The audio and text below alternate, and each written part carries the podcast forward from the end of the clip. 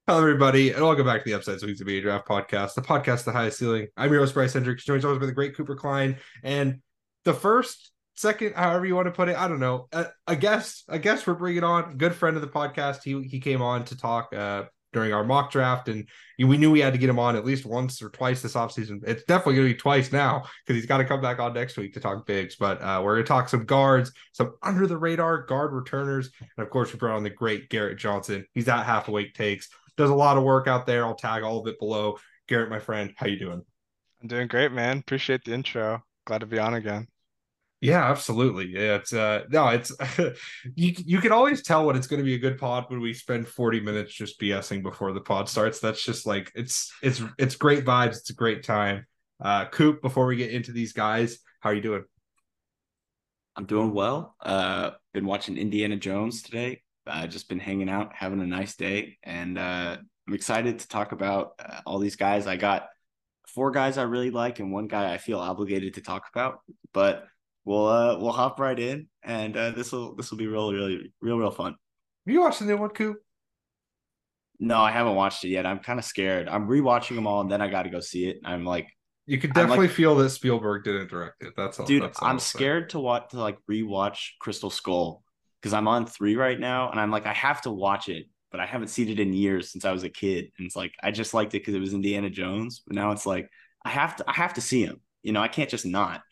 I rewatched him too, actually, after I saw Dial of Destiny, because I just went to Dial of Destiny blind, and I'm like, I should really rewatch these. And I had like a profound emotional reaction to part 3 that I've like never had before. And then I watched volume. I keep calling it volume. I watched part 4, Kingdom of the Crystal Skull, and I was just like, oh, okay, I guess it's a movie.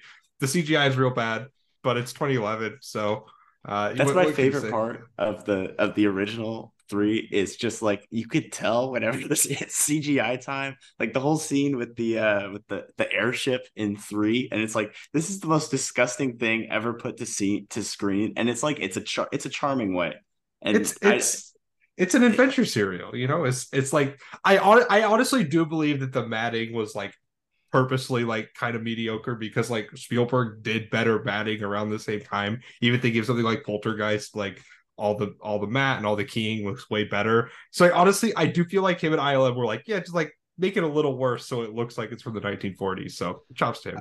I will say, like, movies that have bad CGI have really great, like, ironic rewatchability. I really like going back and watching, like, Star Wars Phantom Menace, not because of the movie, but because the CGI is, like, in a whole world.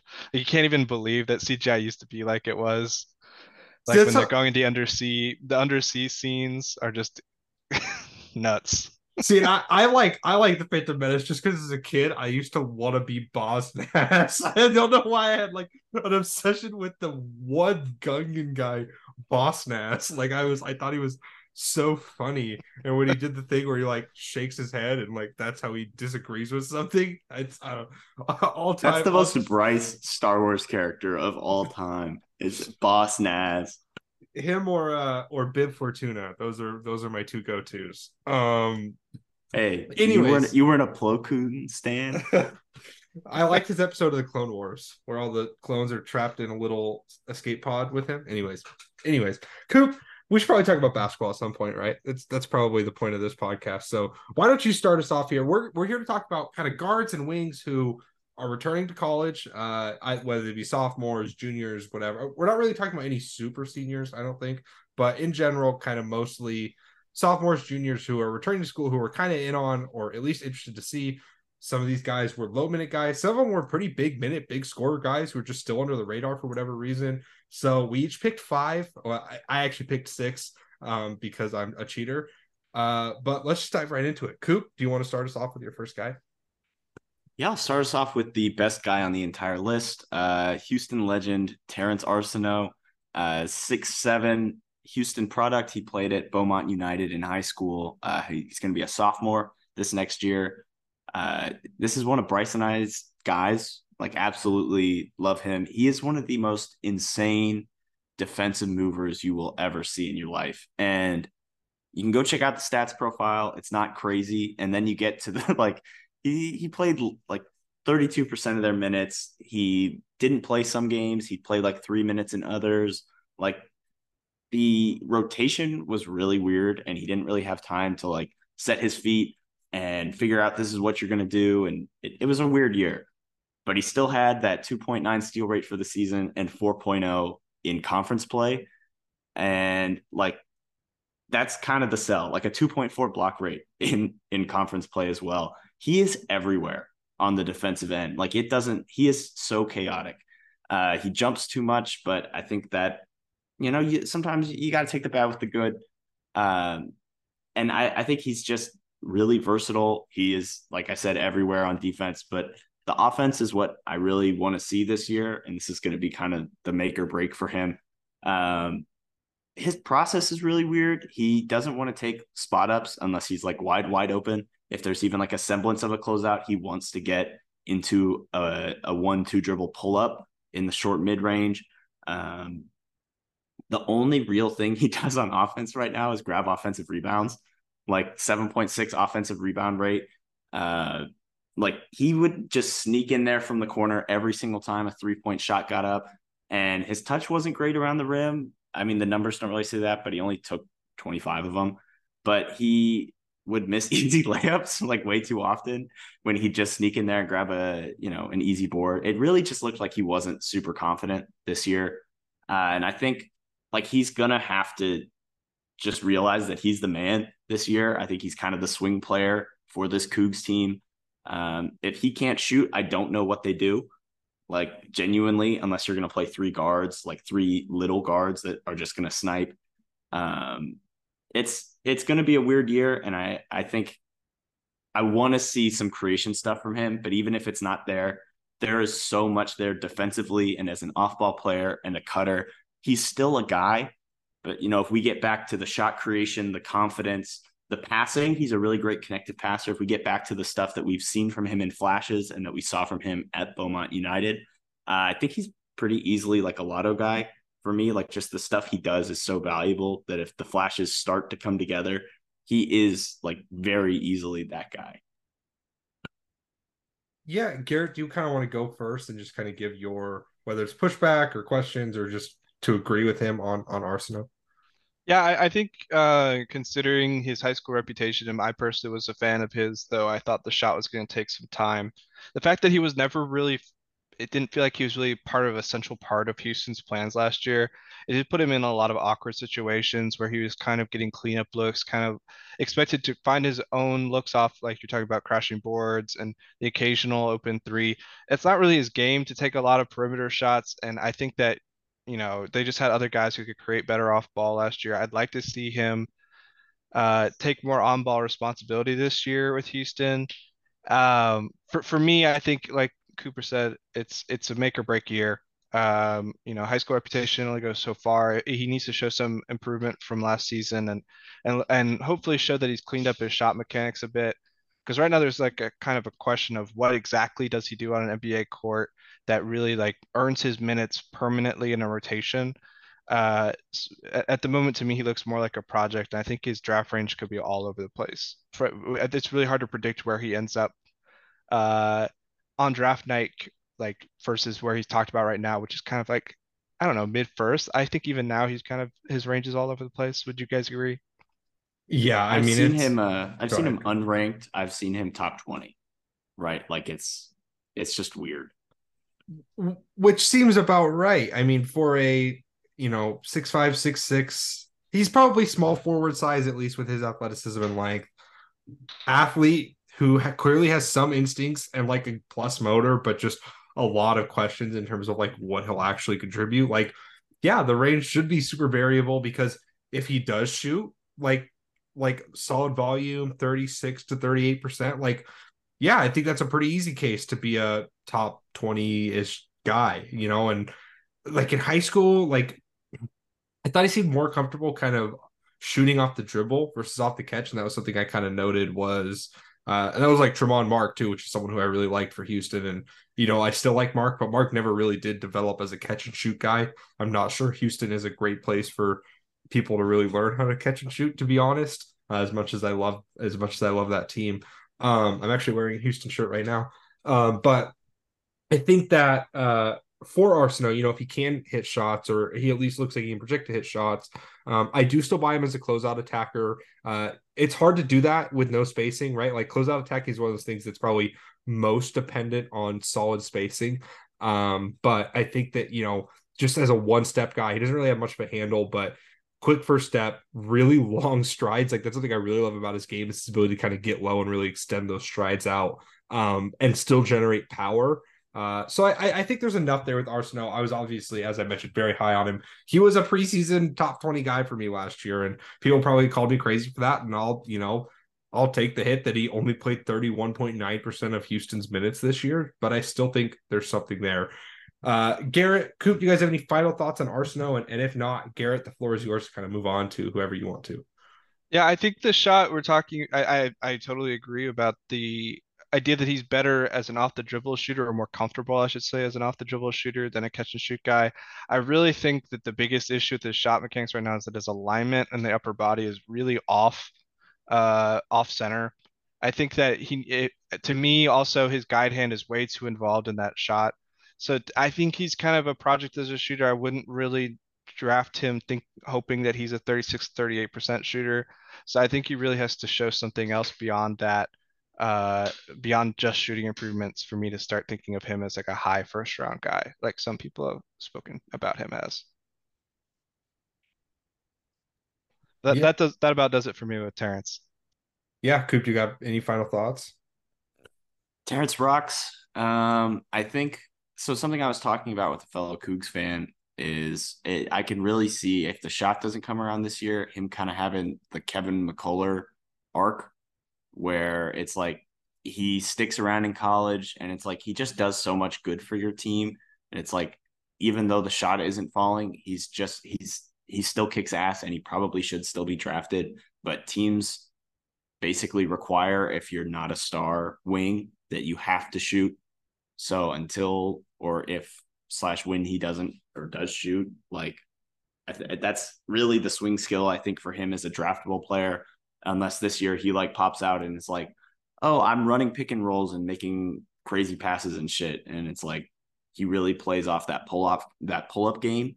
And that kind of like elevates him a little bit to like a, you know, not just in role player view, but I don't really think that's super realistic. I think that he's really just this super high end role player prospect. Nothing wrong with that. I love my super high end role players, but I do think that the Kev McCullough career trajectory could be, you know, in his future if the shot doesn't come around. Yeah, seems about fair. Garrett, do you kind of want to take us through your first guy? Yeah, I'm a Virginia fan, so understand the bias ahead of time, but I'm bringing Reese Beekman to the table. I think Beekman is a player that continues to go majorly underrated. I mean, we already just saw that he came back to school, and I thought he was a top 35 guy in that class. I think it's in large part to his offensive game being pretty slow and methodical in an already slow and methodical Virginia offense.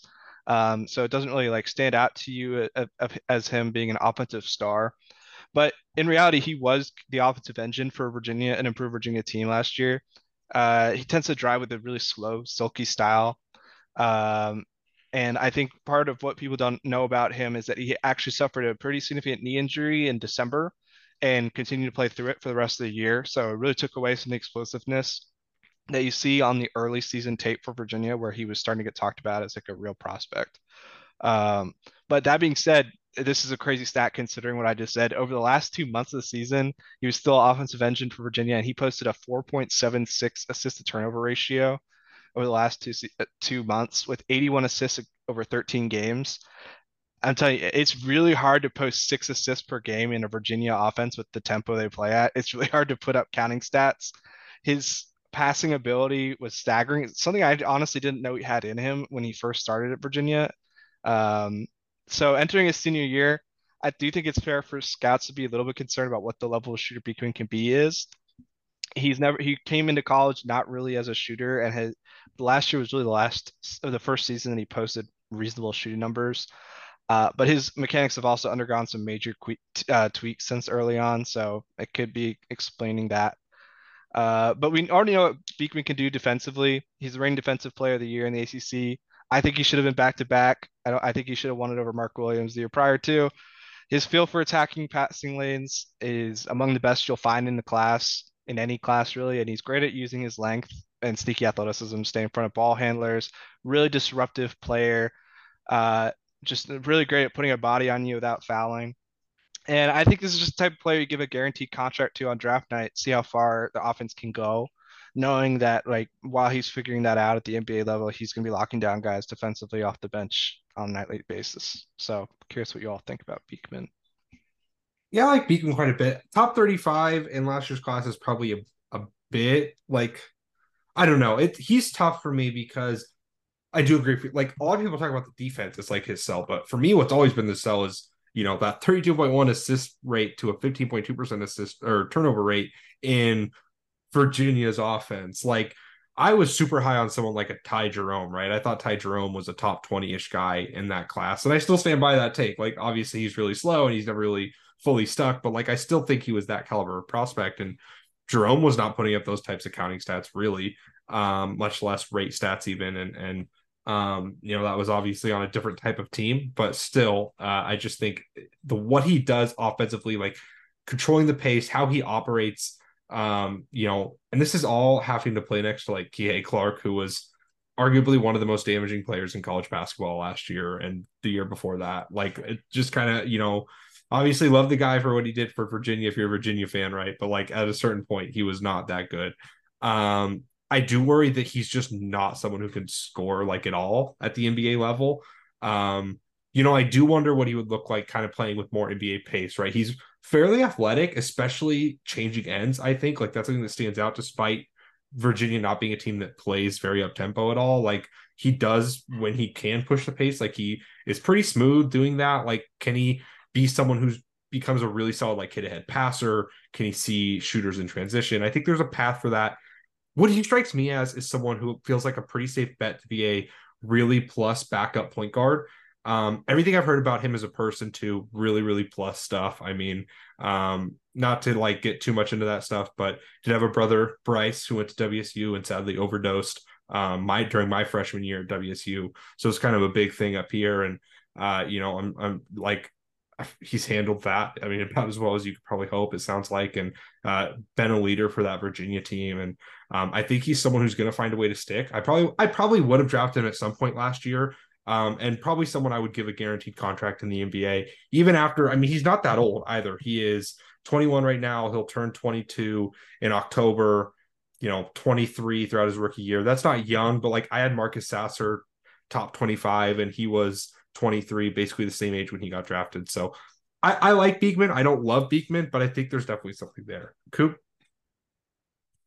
Yeah, just, I don't really have much else to add. Y'all have deep dive someone who's like a really, really high level backup point guard prospect. And I think that something that's kind of changed as we come along is like seeing a lot of value in these kinds of players, especially guys who can actually do it well, right? I think that's the difference is it's like, if you are like a backup point guard bet, like Ty Washington, for example, versus like someone who's like actually really good at backup point guard stuff and like does them right now and can add value in that way. Like we've seen guys make entire careers and make like nearly $100 million off doing this kind of stuff. You can't really go wrong taking a guy who can really help your team like that in the second round, right? Like how many more sure bets to like at least do something are there in the second round than like a Reese Beekman type who's not going to turn the ball over, can get you into your sets, solidly athletic. You know, not a great scorer, but he is a good enough scorer to not like just be completely ignored with the ball in his hands. He's not like microscopically tiny to where he's just going to get bullied every single other possession.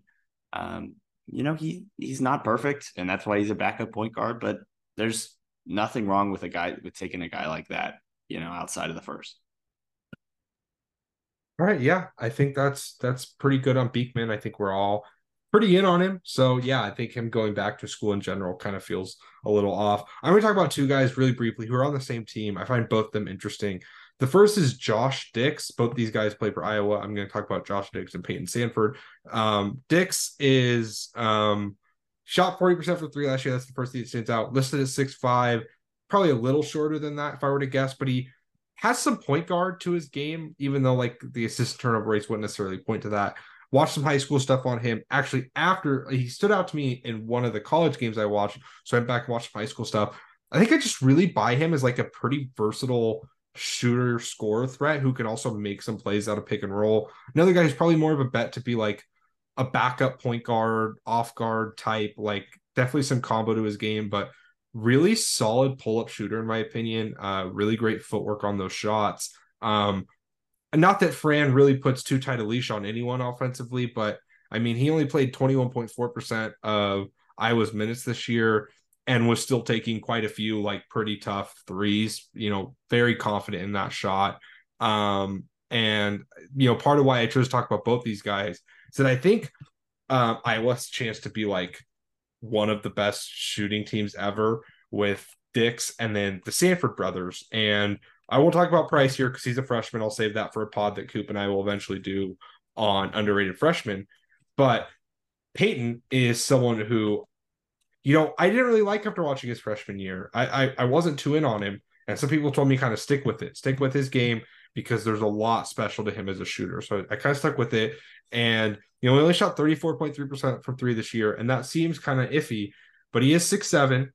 He's fairly long too. And when you go through his month-by-month shooting splits, Garrett probably has these, you know, somewhat close. He told them to me earlier, but I suppose that he was sick or had some sort of injury kind of early in the year and really struggled shot, I believe, like 19% in November and 18% in December, and then 47% in January, February, something like that. And Sandfort's just a guy, like, he can really hit off movement. When he's really feeling it, he's taking some very tough shots.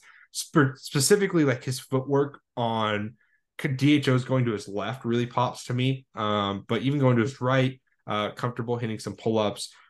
These two are kind of like weird ones, but I think Iowa could really shock some teams, at least offensively this year, by just being like really, really insane outside shooting wise. And then they do have a solid, I believe Crick, or I don't know how to say his name, as like a playmaking five for them.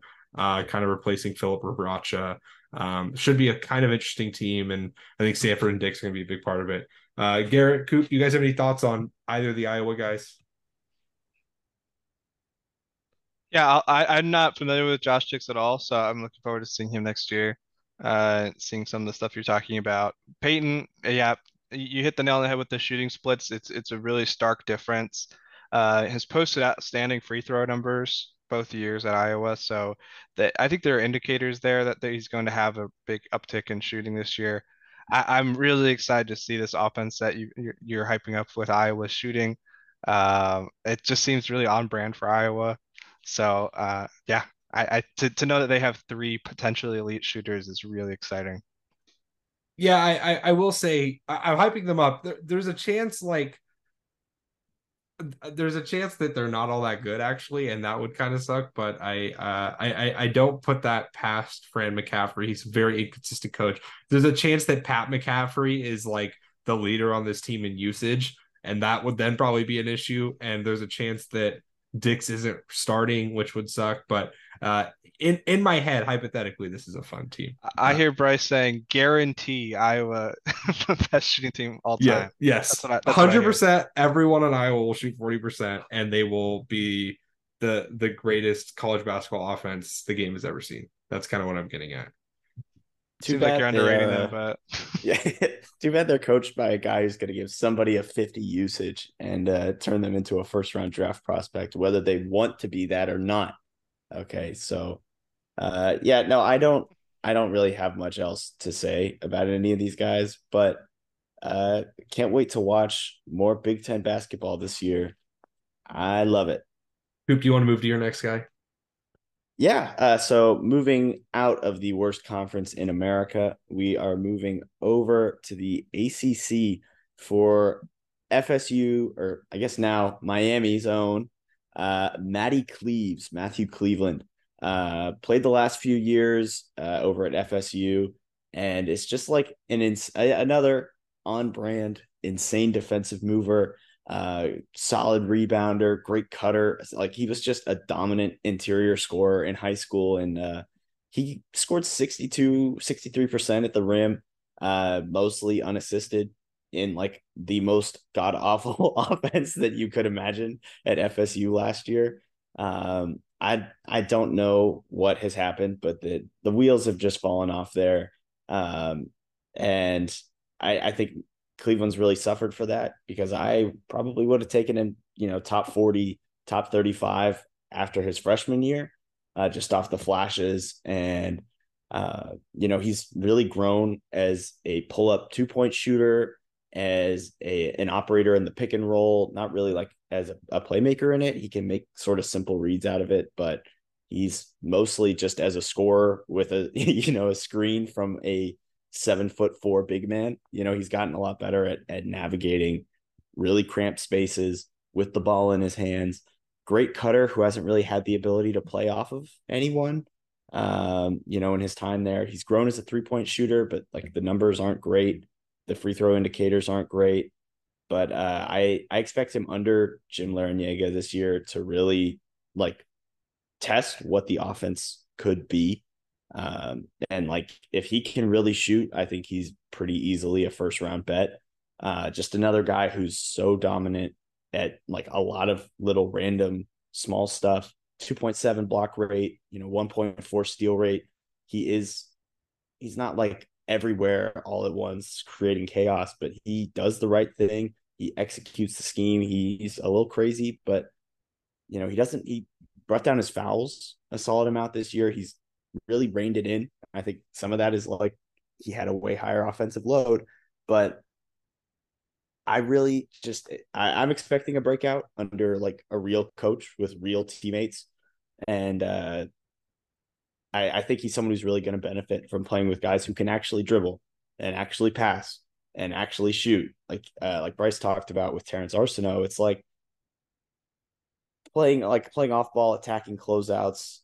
That is something that really depends on spacing. And if Miami is nothing else this upcoming year, it's going to be really well spaced with, a great point guard making reads. And I'm really excited to see what Miami's able to do this year with, a guy who's been really miscast the last few years.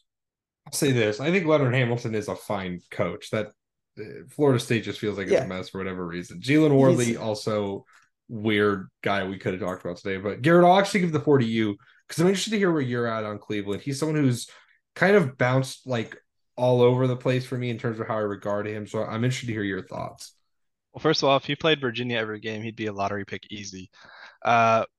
Something about him playing against Virginia just like sparks something in him. He plays out of his mind. But for me, I think his highs and lows are so dramatically different, even in year two. To me, at one point, I thought that he was a lottery potential lottery prospect coming into college, and have kind of cooled on him. I think, to me, partly, of course, as Cooper already talked about, the shot. But I think that I had hoped that he could have some occasional point forward reps where he could be more of a playmaker for others. And I just haven't felt like the decision making has gotten to that benchmark yet of where it needs to be for it to work in the NBA. Whereas it works okay at Florida State. But to me, I think he's so toolsy. I think he is a very intelligent basketball player who gets the most out of. Who got the most out of his athleticism last year as opposed to previous, maybe his freshman year when he was playing a little more tentative. And a guy who I'm really interested to see how different his game looks at Miami, particularly just the amount of driving lanes that Miami opens up versus Florida State, where Florida State's offense I do think was pretty messy these last couple of years. Again, not an indictment of the coaching staff there, but more of personnel not necessarily gelling together. A lot of injuries. They've been one of the most injured teams the last 2 years of any team in college basketball. I think that there's a lot of question marks around him, and I really want him to reach some of those highs that where I had him regarded coming into college, and definitely could be a guy who rises really quickly if the shooting comes together or anything else I talked about. Yeah, still fairly young. September 15th, 2002 birthday, 20 years old, turned 21. So not like absurdly old, at least. I do think Miami is a great place for him. I just think Larrinaga is one of the better coaches in college basketball. And I think this year especially, I think he's going to be helped by Wong not being there. But I think Garrett put it best when he said the highs and lows are so extreme. And I actually, while the number from three got better on better volume, I actually feel like the shooting has regressed some. I feel like the form has gotten worse since high school. I still don't really buy the touch a ton.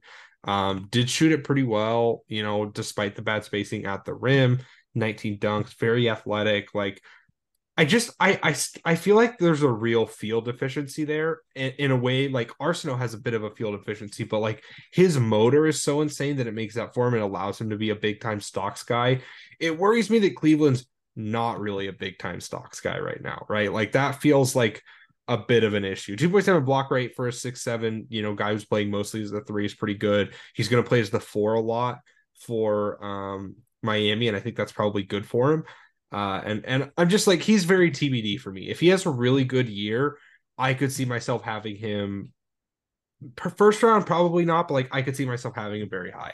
But there's also a chance that he's just not someone I'm interested in much at all. Garrett, do you kind of want to move on to your next guy? Sure. I would like to talk about Ajay Mitchell at UC Santa Barbara. I think right off the bat, since there might probably one of the lesser known guys on our list, he's a 6'5", mostly on ball guard. He grew up in Belgium, now playing in the Big West. I was surprised that he didn't transfer up this year, but I think he's in a great environment to showcase his game at UC Santa Barbara, where he's allowed to get a lot of on ball reps. What catches your attention immediately with Ajay Mitchell is his passing ability off the bounce. He has beautiful skip passes. He can drive and kick with a lot of defensive gravity generated from the way he drives. He's like a major contortionist who can play make in the air in addition to on the ground. He combines that on-ball playmaking ability with some really smart and sometimes reactive lane navigation skills, like the ability to weave in between defenders and get to the rim consistently. I think he's a decent athlete by NBA standards too, which, mid-major guard, you tend to expect them to be kind of subpar. He's a pretty good athlete. And I would have bet on him being able to be a driver at the next level from the guard spot. The handle overall, though, is fairly average for a guard, but he has the building blocks to get the most out of it, being patient, being very fluid body-wise, fluid mover, great floor vision, so he never really dribbles himself into trouble. And he can sustain drives from the three-point line to the rim. Defensively, my notes are pretty short on him. He has a high motor, chasing after loose balls, knows where to be positionally, but I don't think he necessarily changes the game on that side of the floor. You're really hoping that he can be a really good on-ball engine off the bench, I think, is kind of the ideal sell for him. And to me, he's one of the definitive if he shoots prospects. This is really the reason partly why he hasn't really gotten a lot of national claim yet as a prospect, is that his three-point ball has not come along just yet. Post has good free throw numbers, but his three-point mechanics are kind of questionable. The base is pretty wide. The elbow flares out a lot on his three ball. I think that could be corrected a bit to make him a more appealing prospect. I haven't heard about how a shot has come along just yet. So far, the record that we have is not a great shooter. So if a team looks at him and thinks his shooting mechanics can be turned around, I think he's worth the investment, because as a two-way guard, mostly offense, but, does the right things defensively. He can bring the ball up, attack the rim, find opportunities for others, but can also create for himself, and he has a deep bag. So if he shows shooting progression, I think he's a draftable guy. So yeah, that go ahead, Coop. Sorry, the 82% free throw on nearly 190 attempts last season is pretty crazy. Like an 80% career free throw shooter, nearly 300 attempts. He's getting to the line. He's creating good looks for himself. He basically willed that UCSB team into the tournament and made them competitive. We can talk about Miles Norris all we want and, whoever else, but that's Ajay Mitchell's team. And the assist percentage, he's the reason that team worked. Just another guy who, can make the right play, solidly athletic. He's pretty big. I really like his game. I do think the 3-point shot will come around. I don't know why it wouldn't, but I don't know why it hasn't already is my big issue. So it's kind of worrying, but yeah, like you said, if that 3-point shot can just hit like anything near, 35% even, I'm like, this guy, he's just a guy, right? Like, he's smart. He makes the right play. He does good stuff. He does good shit on the floor. And that's the kind of guy you want on your team. And I see UCSB looking a lot similar to how they did last year. They're bringing in Johan Traore, who I see just playing the exact same role that Miles Norris did this last season as a guy, pick and pop guy, basically short roll stuff. So I think the offense is going to look pretty similar. So, Ajay Mitchell's already going to have that comfort level. It's going to be a lot of the same, and hopefully the efficiency from the perimeter gets better. Hopefully maybe he adds a little more mid-range looks in there. Don't see a lot of mid-range looks from him so far. So just a little bit more versatility from away from the basket, because we already know he can do that. So I'm quite a bit lower on Mitchell than you guys. I don't want to come across super negative. I think that there's some stuff to like there, but he's one of those guys to me who I think was in a conference that he is built to dominate. There's no one in the Big West that can really handle him. And yet he's still doing a lot of little things that bug me. Like, some of this is probably like my disdain for jump passing, but he jump passes all the time, and it drives me absolutely bonkers. You're playing in the Big West and you're a 6'5" point guard. You do not need to jump to throw a corner skip. Just throw it on the ground like a normal person. I think that while his finishing numbers were good, I don't think I project him as like a good finisher. Like, only one dunk. UC Santa Barbara did not have plus spacing. And again, like, they didn't play very fast, but at the same time, like, one dunk in the Big West does kind of worry me. As a 6'5" guy, I think comparing him to I can't remember the other guy on his team. That's going to drive me nuts now. Jean-Pierre Louis, something like that. Josh Pierre-Louis. Yeah, he probably had at least, I would say, probably like 10 without looking it up. But I don't hate Mitchell, and I also, like, my notes on his defense were that I thought he was kind of lost a lot, and while I don't think he's a bad defender, he's just not one that I don't know, I'm really confident in. But you're right that, like, he's the type of player who I think could have like a big tournament run, and they go they go to the Sweet 16, they go to the wherever, and he has a really good stretch, and he's kind of getting those looks. I'm still going to think of a guy who that's happened for recently, but every once in a while you see that, right? A team goes on a run and kind of helps one guy get noticed, and then everyone kind of falls into line. But I do think he probably would have been helped with transferring up. Garrett, do you have any final thoughts on AJ before we move on? I think he's pretty well covered. I would say of the five guys I'm going to talk about, probably the guy I'm lowest on, mainly because it's tough for me to make wild shooting projections without evidence. So to me, he's an if he shoots guy through and through, and I'm just going to wait and see how it looks this year. Yeah, I think that's fair. I want to talk about Will Richard. And Richard is someone who I really liked at Belmont. I probably would have advocated for taking him, not like absurdly high, but like, drafting him after his 1 year at Belmont. Transfers to Florida last year. I was so excited for that Florida team. I thought they were going to be maybe the best defense in college basketball with him, Fudge, and Castleton. I thought things were really going to click, and they were going to run everything through Castleton on offense. And Richard's just one of those guys, just knows where to be. Fudge was a good cutter. I think it really all fell apart because Lofton was really not the guy at point to build that team around. But Kugel was also not ready, so they were kind of left with this just like huge gap. Plus, then obviously their best player gets hurt. But I do think Richard's coming in at a good spot. So he's 6'4". I believe I read that he has a 6'9" wingspan. I believe I've heard that, but I could be off an inch or two there. 20 years old, he'll turn 21 in December, so his rookie season will be his age 22 season if he leaves after this year. But for me, the sell is offensive player who can really shoot and just kind of knows where to be. while the shooting numbers aren't elite, I do think, like, especially Belmont, he took quite a few tough ones. Shot 39.8% at Florida on, you know, a higher volume of just kind of pure catch and shoots. I wish he took a little bit more. 8.2 3-point rate is not great, but it's not horrible. And I think there's something there. Just like really good cutter, pretty solid athlete, had 10 dunks last year, shot 68.5% at the rim.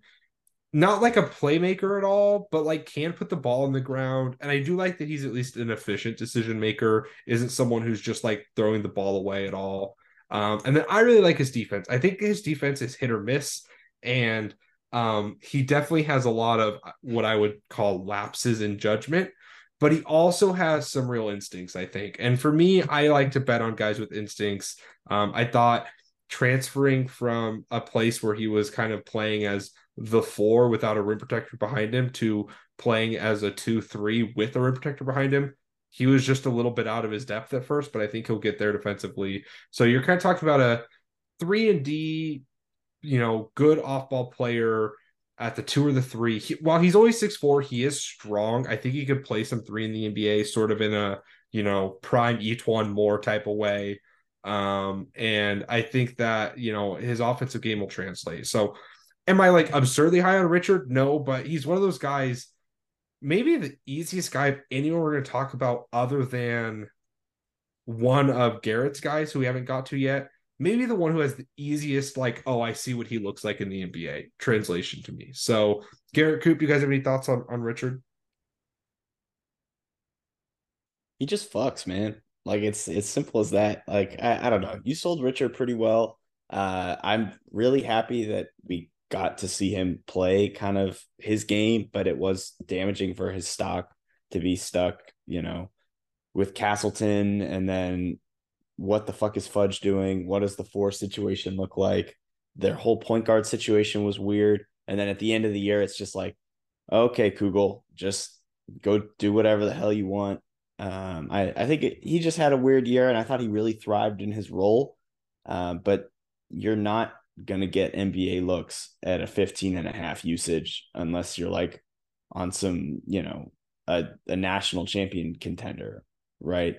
I do really like his feel, great like connector, kind of just like a prototypical nice, that boy nice on the wing. I think he can really play the 3 just because, like you said, Bryce, he is really strong, and he's smart. Like, he can do a couple different things on the defensive end without getting like completely killed. He can kind of rotate at the rim because he played the 4 some. You know, he can play a little bit of point of attack. He's not going to get completely bowled over on switches. I'm a big fan of his, and I really hope that he's able to play a bigger role this year and show NBA teams what he can do. I don't have a lot to add, but Bryce, you talked about Florida not necessarily having the right point guard for their personnel last year. They're bringing in Walter Clayton. They've got some other guys coming in. I'm not as familiar with like Zion Pullen, for example. I don't necessarily think of Kugel as being a guy who I would want to play point guard. In fact, I think that would be kind of disastrous for their offense. So I'm curious, do you think Clayton is the answer there? Do you think he's going to make the Florida offense look a lot more fluid this season? Yes, but they're also losing Castleton, and that'll really hurt them. So I think it kind of equals out. Like, what Clayton would have been perfect for them last year, to the extent that, like, I really think if they had Clayton or someone of that ilk last year, they could have been like a top 10, 15 team. That probably sounds crazy to some, but Lofton really just hurt them by not being a good pick and roll creator or being a good spacer. Yeah, Clayton is a good spacer, and he's also a pretty competent pick and roll playmaker, but you're losing that like extra hub that Castleton was. And I'm not sure they have a guy to really replace that. So I feel like Richard is going to be asked to kind of be a little bit of a wing shot creator at times.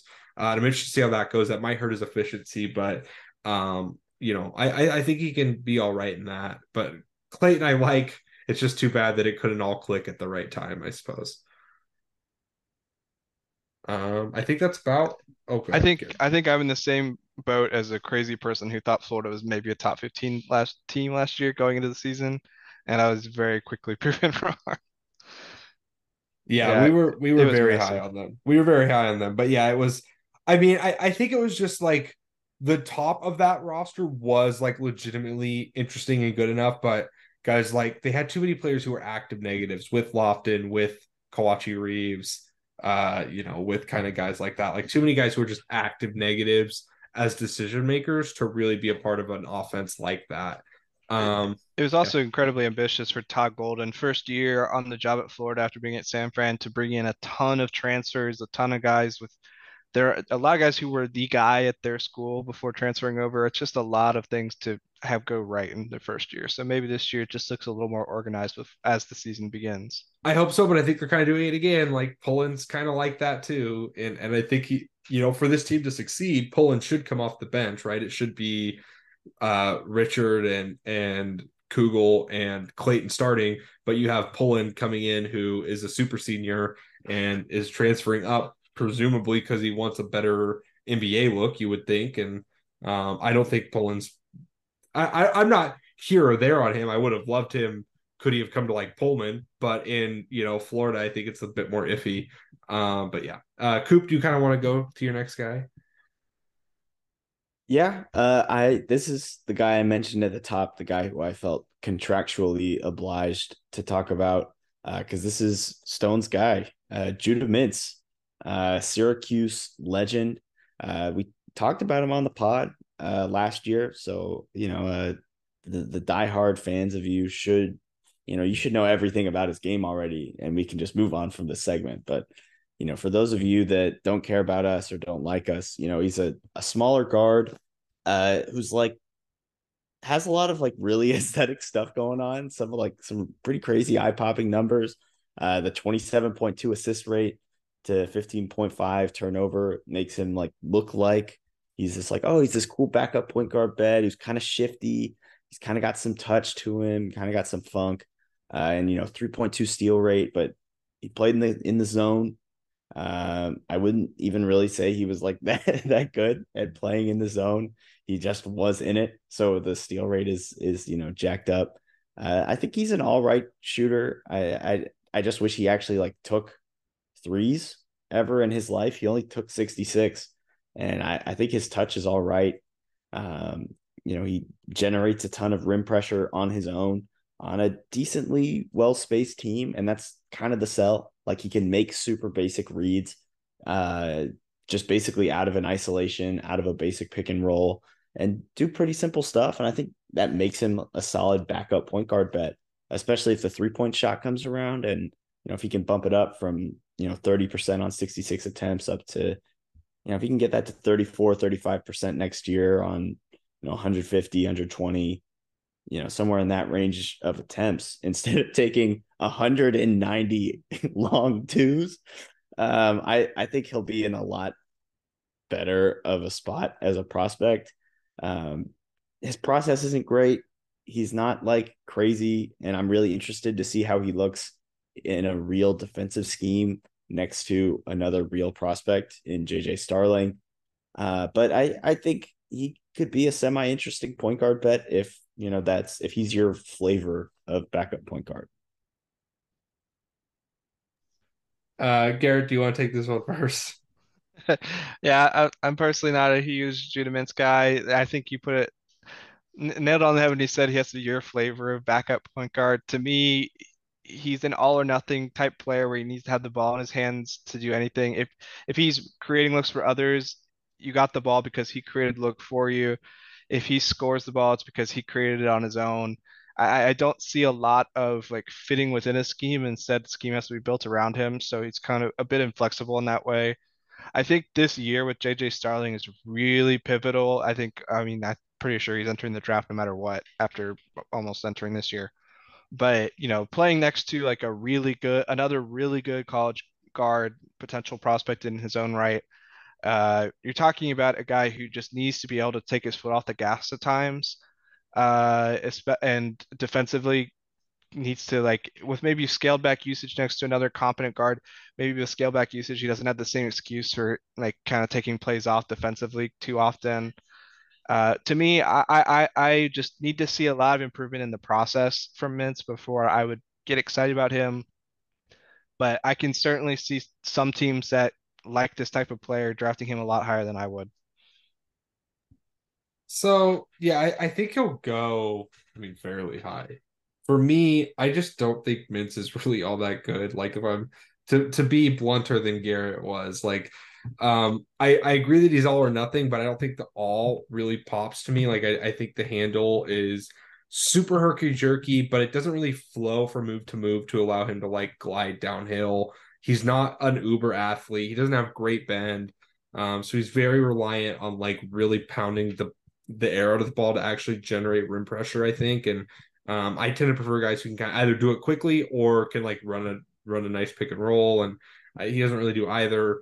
I think he's a very bad passer, except for when he makes, like, flashy passes. And it's one of those where it's like, I don't know how to quantify that, because, like, he does throw some really nice passes, and, like, obviously a 27.2% assist rate to a 15.5% turnover rate, pretty positive, but I just don't think he's an actual, like, great court mapper. And then, yeah, like, the defensive motor stuff, and he just doesn't really move me that much. But he's probably someone who can at least, like, I think Garrett said it this way, I can't remember if he said it before the pod or just now, but he can at least survive on an NBA court probably, and that's worth something. But I don't know what he does to actually, like, help a team win or contribute positively in a rotation. I would also say he's probably a very bad shooter. I'm pretty confident in that, even though, like, he shot okay on a super high volume of long twos. Coop, do you have any final thoughts before we move on?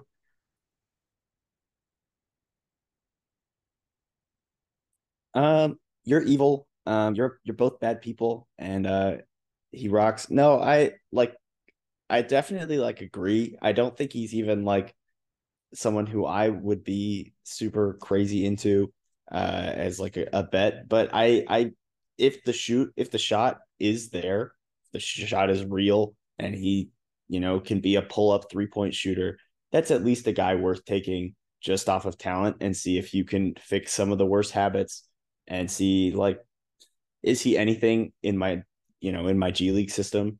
And is there anything worth developing there? And that's worth talking about. All right. Well, I think this player, I think the sell's going to be pretty short here. I think it's very straightforward. I'm talking about Tyler Kolek at Marquette. One of the two stars in the two-man game of Tyler Kolek and Osa Iguodaro there at Marquette last year. The sell's very simple. He's a passing genius. The dictionary definition of a point guard. A guy who finds looks for others all over the court. I feel like I'm watching a EuroLeague offense when he's running that two-man game with Oso. And the creativity on his passes and consistent ability to hit tight windows is an actual elite skill. I'm not using the word elite lightly. I think it really is an elite skill with Kolek. The concern is that that's pretty much the entire sell. He profiles as just like an average to below average shooter. I don't actually love the shot mechanics. That might even be a little less optimistic than that. With just okay foot speed, he relies on craft really heavily to get him towards the rim. He doesn't finish well at the rim. I think that's partly why he's become such a great passer, is because of those limitations. He's had to find a way to earn his keep. I guess it depends on your draft philosophy a bit with him, whether or not you're willing to bet on players with Kolek's level of athleticism and the defensive questions that kind of come up from that. I personally think he's worth the gamble. I think I would have taken him, mid to high second round last year. But he skipped the draft process entirely, from my understanding. So we haven't really gotten that feedback from teams yet of where he might go. But to me, I just... in that second round, if I could potentially get a guy who can lead a second unit, maybe play occasionally with the first unit guys, as an unselfish player who just gets other guys open consistently every time he touches the ball, I'm willing to take that bet and understand that there's just the chance that it just doesn't work.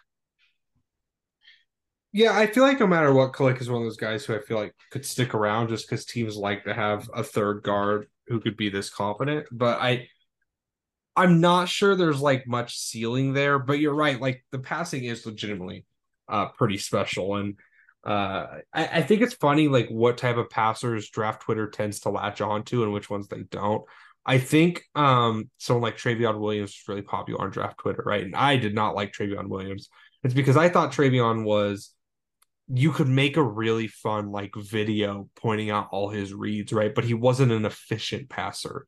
And I think Kolek is like ruthlessly efficient, and just that he will spam the correct pass every time. If you're going to leave just a little like over the top lob to a cutter open every time, he will make that pass. If you're going to leave the skip to the wing that can then become a plus one to the corner open, he will make that skip to the wing. And I really do like that. I think he'd be a pretty competent pick and roll player against backup units. There's very little upside for him to like, for me to be like a starter, because I don't think the defense will be good enough. I don't think he'll be a good enough scorer.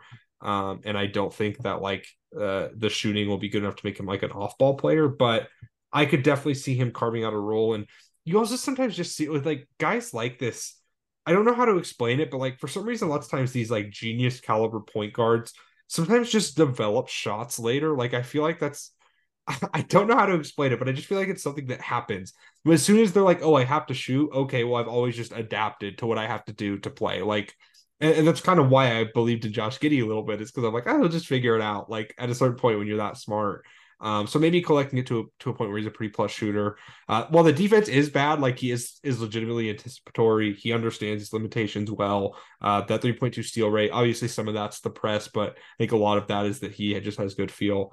Coop, have you seen much of Kolek, or are we selling you on him, or what you're at? So I'm not like the crazy. I didn't watch a ton of Marquette, but this guy, he's a grifter, man, and I love it. If you're gonna give him something, and he can just spam that shit over and over and over again, and he'll find multiple ways to beat you.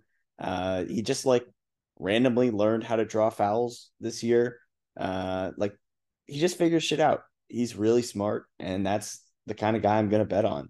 Like he's just going to figure out how to do shit. It's very different, but like Arkansas, Jalen Williams, it's like, oh, he's not gonna be able to get away with the charge drawing stuff. And it's like, well, he's actually just really smart, and he's going to figure out some way to be effective.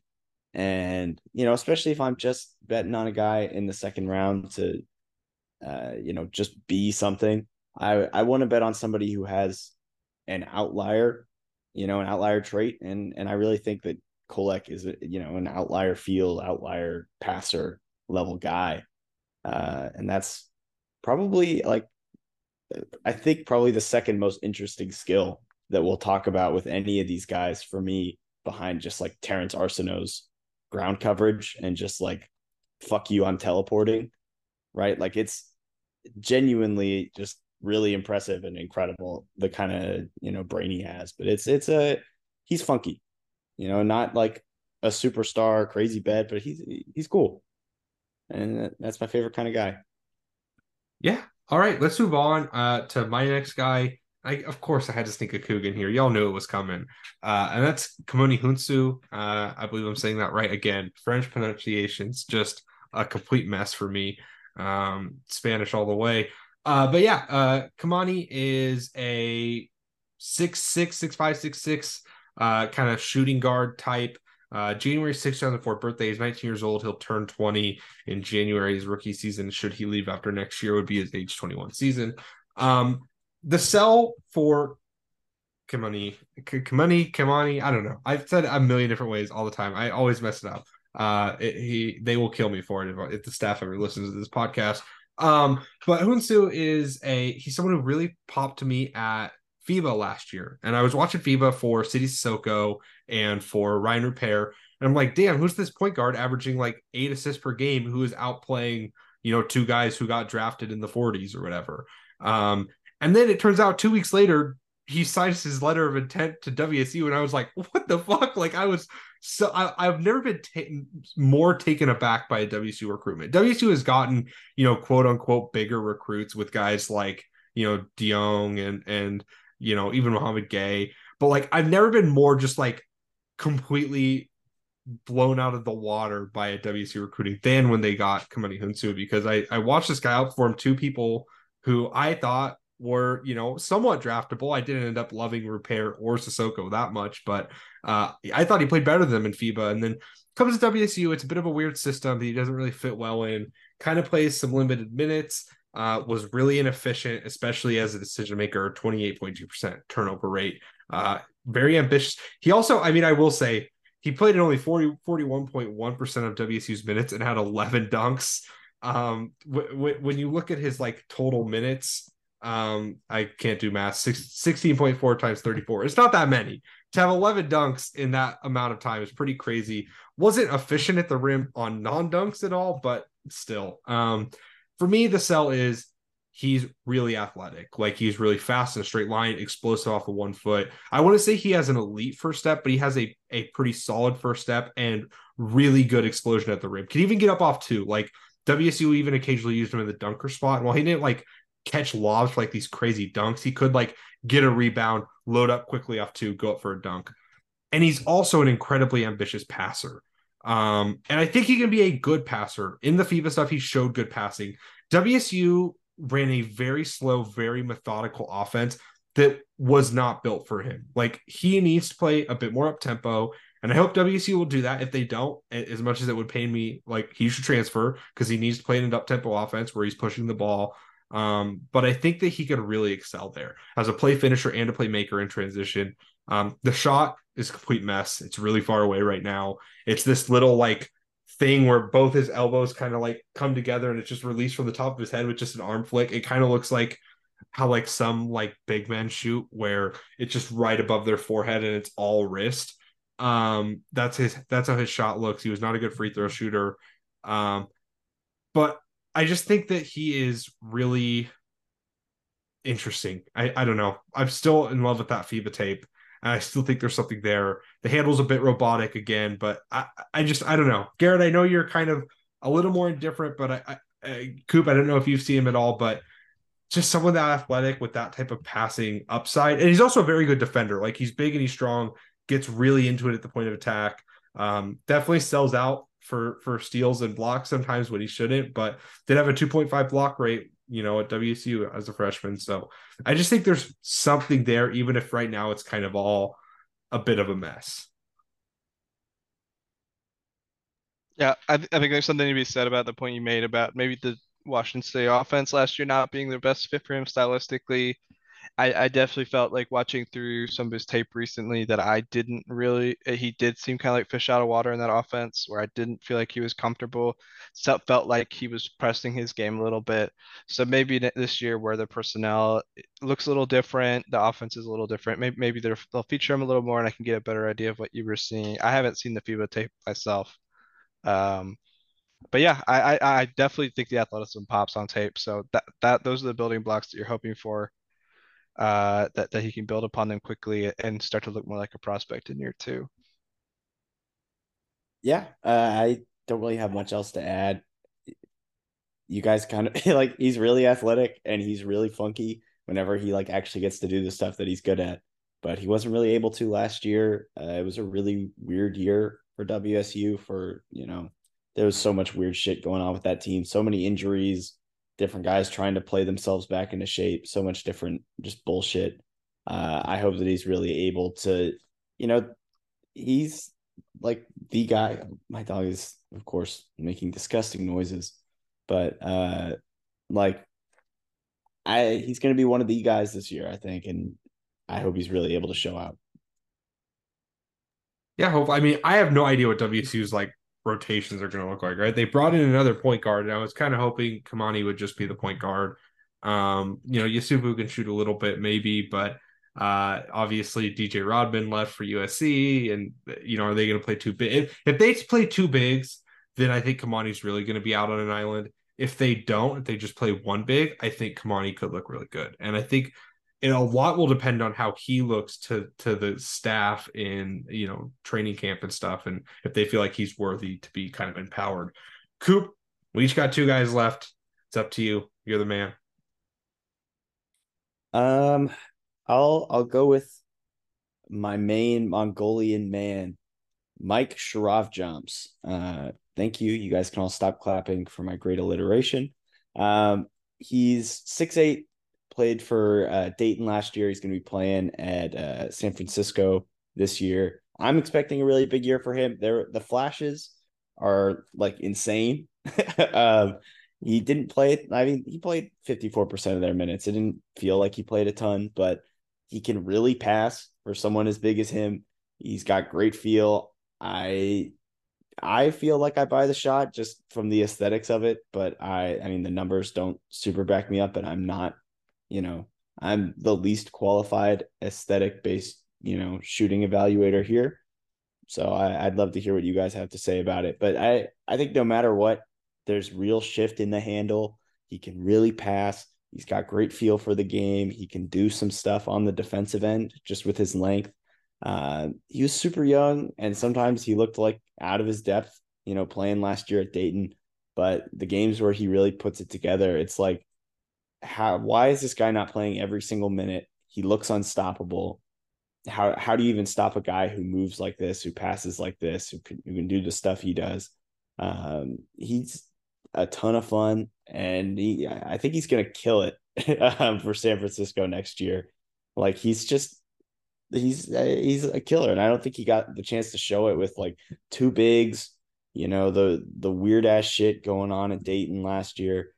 And I've loved him for the last 2 years. I loved his, you know, his film coming in into Dayton last year, and I was really excited. I was like, oh, we're going to get to see some real like pick and roll stuff. We'll get to see him with a real play finisher. And when we did get to see it, it was cool, but I didn't think we got enough of it.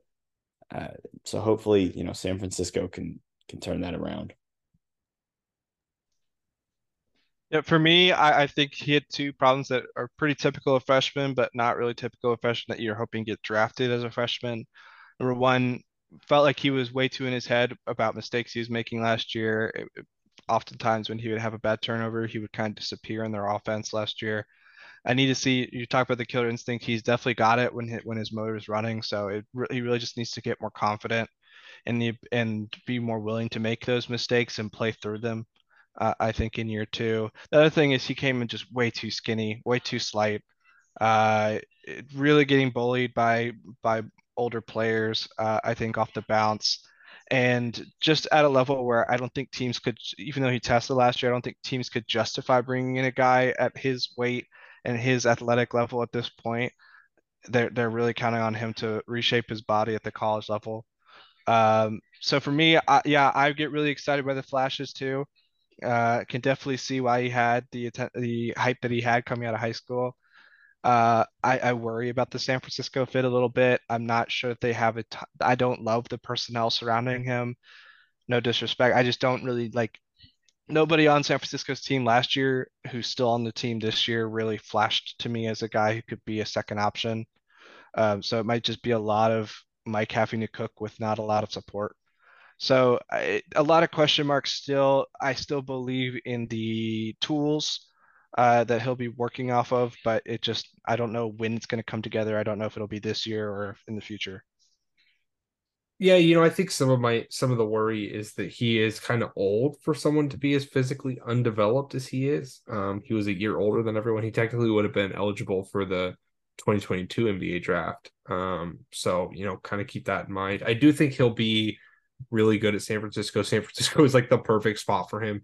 The one thing there is, like, he's a point forward, but he's not like Jordan Hall, which I like, you know, where Jordan Hall was like, I'm going to back you down, doesn't really have any shift. Like, Mongolian Mike is legitimately like really kind of slinky and shifty and can really bend and you know, he shifts his weight really well, which is really important. You know, whether he can actually be like a pick and roll point guard is probably a little TBD, but I think he could be like, even at the NBA level, I think he could come in and kind of have like that Joe Ingles sixth man career where it's like he's running pick and roll as like a 6'8" forward. And that's something I just really buy. If he just has like a solid year, really like looks like a solid playmaker playing in a good system for him, I could see myself having him first rounder next year, which some of that is that next year is kind of a weak class, but some of that's also just that I do like his game a lot. Garrett, you want to get to your second to last guy here? Sure. This is actually, even though he's my second to last guy, he's probably the one I'm most excited to talk about. I want to talk about Wooga Poplar at Miami. 6'5" Philly guard. Second Miami Hurricane we're talking about, by the way. Yeah, it's going to be a fun team, man. I think everyone's a little bit excited after March, but, you know, they've still got a lot of talent on that roster, and they brought some new talent in. really only started to get attention last season around the tournament, partly because of the minutes. His minutes weren't really consistent throughout the season until like towards the end of conference play into the tournament. So I don't think people really got to see more than just the occasional flash from him early on. And their first introduction to him was at the tournament. What immediately stands out to me with Wooga Poplar, first is the awesome name. And then second is the pull-up jumper tools. I think in the mid-range, he's just a killer. He gets a lot of lift on the shot. He's very shifty already, so it's really hard to like be on him when he's getting into that load up. High release point in addition to that lift, clean mechanics, and the load up is so fast. Like it's I think a lot of players, they have to have their shot mechanics sped up as a pro, and he's already got those really fast shot mechanics that I really love. Three ball looks good too, even though the base can sometimes be kind of fairly wide for me on the catch and shoot. And I don't know that he's always necessarily ready on the catch and shoot, but again, he's got that super quick load up that he can get away with it. I don't think he utilizes it enough yet, but I really think that he could have one of the more potent rip throughs of any guard prospect just based off those tools I've described. A guy who you just have to keep him honest off the bounce because his first step is incredible. So to be able to just like quickly bring it from the ball from one side to the other, he's really great at it. And to know that his jumper is going to go up so quickly that his first step is going to kill you. I think he can beat you in a ton of different ways. And it's just about doing that more consistently this next year rather than needing to clean it up at all. I think his driving ability gives you a lot to be excited about. He can maintain his handle despite being really explosive and getting really low to the ground. I think it's very notable. I would describe his driving style as kind of like controlled but hurried, where he doesn't lose the ball off the bounce, but he can tend to arrive at the rim without enough of a plan and just kind of rely on athleticism to finish over guys. I think that's going to need to change a little bit. He's going to need to be a little bit more controlled around the rim in addition to his already controlled handle.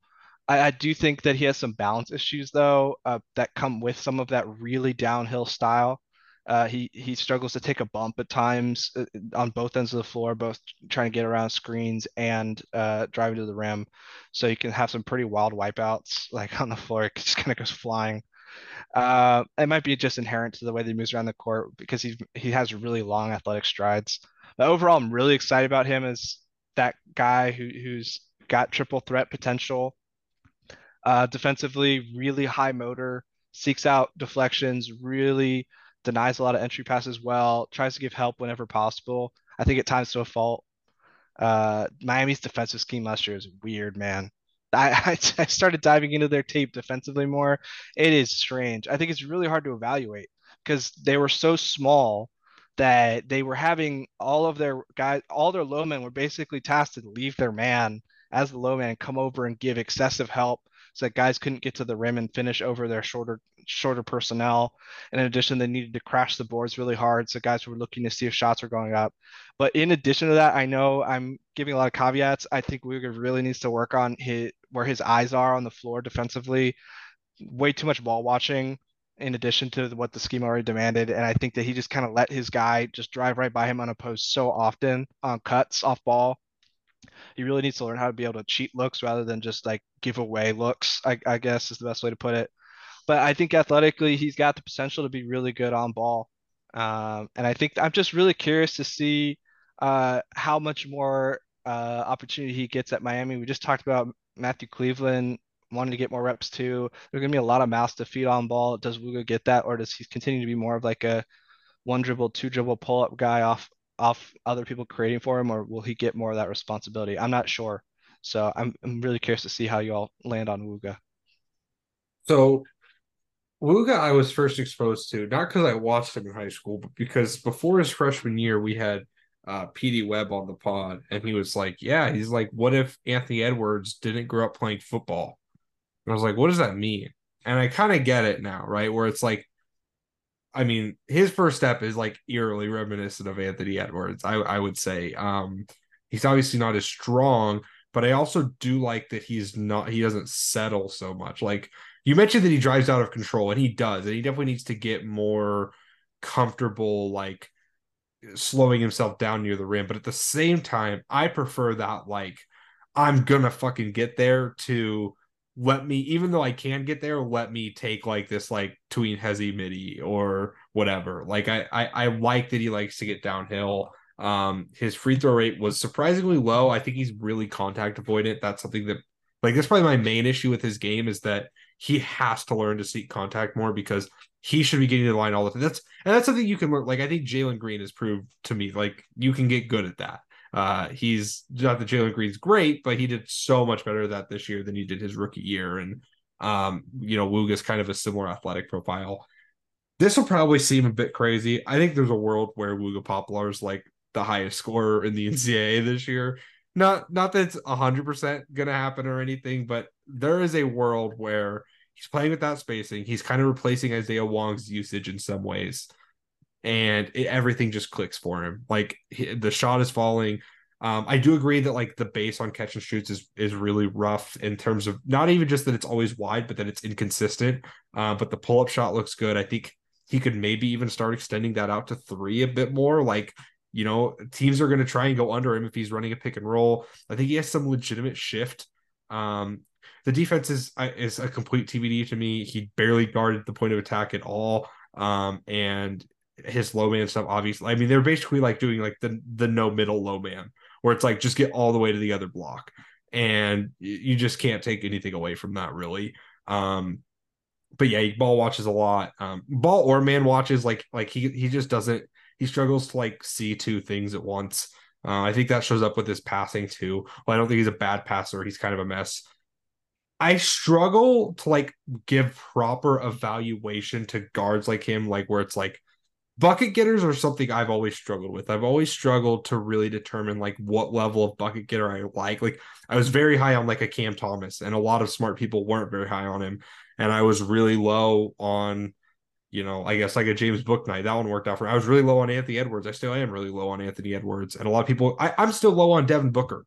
Like people will kill me for that. People do kill me for that, because I'm still like, I don't know what value he actually provides to like actually like championship caliber teams. Like he's obviously good, but like when it comes down to a, you know, building a good playoff offense, like how good, like I struggle with bucket getters. I just do. And Wooga's a bucket getter, but I think he's a very good one, a very fun one.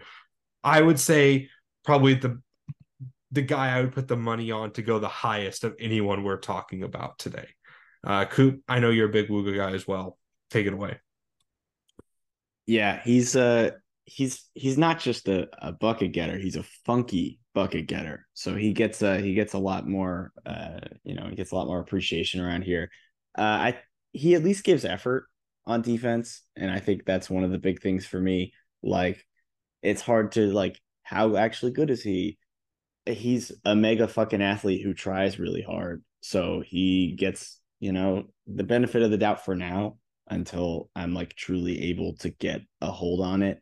I mean, there's not too much else to add. I hope that, you know, he starts trying to draw contact more, because he is super strong. And if he can just like stick his shoulder into somebody when he's going up for like putbacks or layups, or just like those random cuts that Miami's going to run, and all, you know, the crazy shit that they're going to do next year, you can just put his shoulder into the guy instead of just avoiding him and going around him. That's a free extra 3 points a game for him. And it's just easy ways like that to make yourself a more valuable player, especially when you're, you know, as strong and as smart as he is.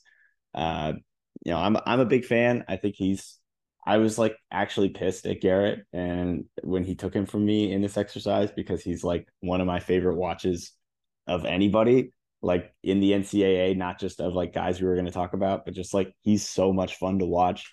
And I think he's going to be really good at the next level if everything can start to click and he can really get the usage, you know, and fill that usage hole for Miami. It'll be weird, especially with also like, you know, Matty Cleaves coming in, still, you know, Miami's paying everybody tons of money to come in and show their stuff. And it's going to be weird, but we've seen it work. And I think Wooga is a big part of that. And he should get some more recognition for that. Garrett, before we move on, I do want to ask you, like, how high do you think you'll end up with Wooga next year? If he has, like, a season that are in line with your expectations, how high do you think you'll have him? Yes, I didn't really, like, I remember repeatedly messaging people like, man, Wooga Poplar was really good last year, but I didn't ever actually scout him specifically until this offseason. And now that I look at it, I was like, man, I would have had him first round easily last year. And it's incredible because I sat there all year going like, man, the Miami prospects are so overrated. I was just looking at the wrong one. I think that I think it could go really high. I don't necessarily think that just because Miami loves to feed so many mouths in that offense, that's just they like to spread the ball around. I would be surprised if he was like that like hub scorer that we're talking about. But I think he could easily just by showing off his tools and Miami being pretty damn good, got a lot more scouts' attention this year. I think that he could go as high as top 20, maybe even touching the lotto. But I don't know that I would put him there right now. I just think that's in like some really optimistic outcomes that could happen. Yeah, I mean, I will say he does kind of, I brought the name up, and I don't mean this to be like a negative comp, but he does sort of remind me of Book Knight in terms of just like pure archetype. They're very different how they get their buckets, but in pure archetype in terms of like older, kind of scoring off guard, like where that value is. The difference is he's bigger and he's more athletic and is a better ball handler, and that plays in a scheme that's more built for his game.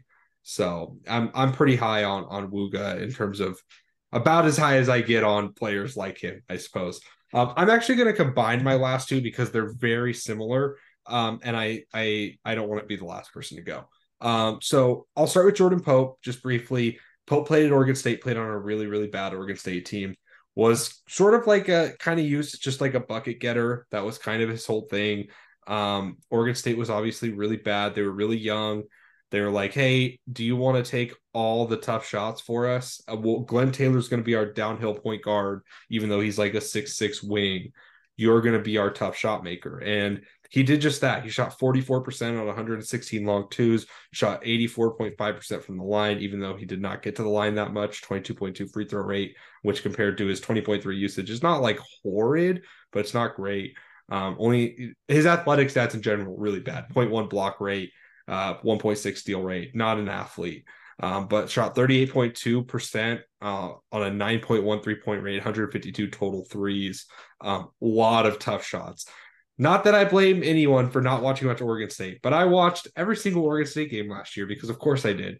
And a lot of tough shots. I mean, pull-ups, step-backs, well beyond NBA 3 at times.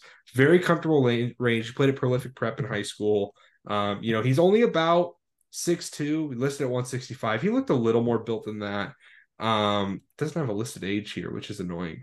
But I think that, like, he's not my cup of tea as like a backup point guard prospect, but he's interesting. And like at a certain point, like if he can develop into like one of the better bucket getters in college basketball, which I mean, sadly will probably end up being away from Oregon State in time. Then all of a sudden he's interesting. And that type of guy, there's been some NBA success with them. The guy I'm much more intrigued by is Aidan Mahaney, 6'3", 20 years old, will turn 21 in about a year. Actually, his birthday was 5 days ago. Happy birthday, Aidan Mahaney. Congrats on being almost able to drink legally. He's listed as 6'3". He's probably a little smaller than that.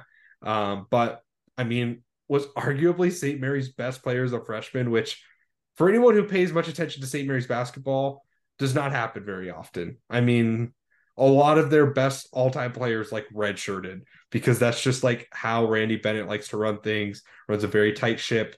But obviously Aidan Mahaney was good enough. And I noticed Aidan Mahaney in high school. I'm like, why is he like ranked in the hundreds? He's clearly a top 50 guy. And I feel like I was proven right.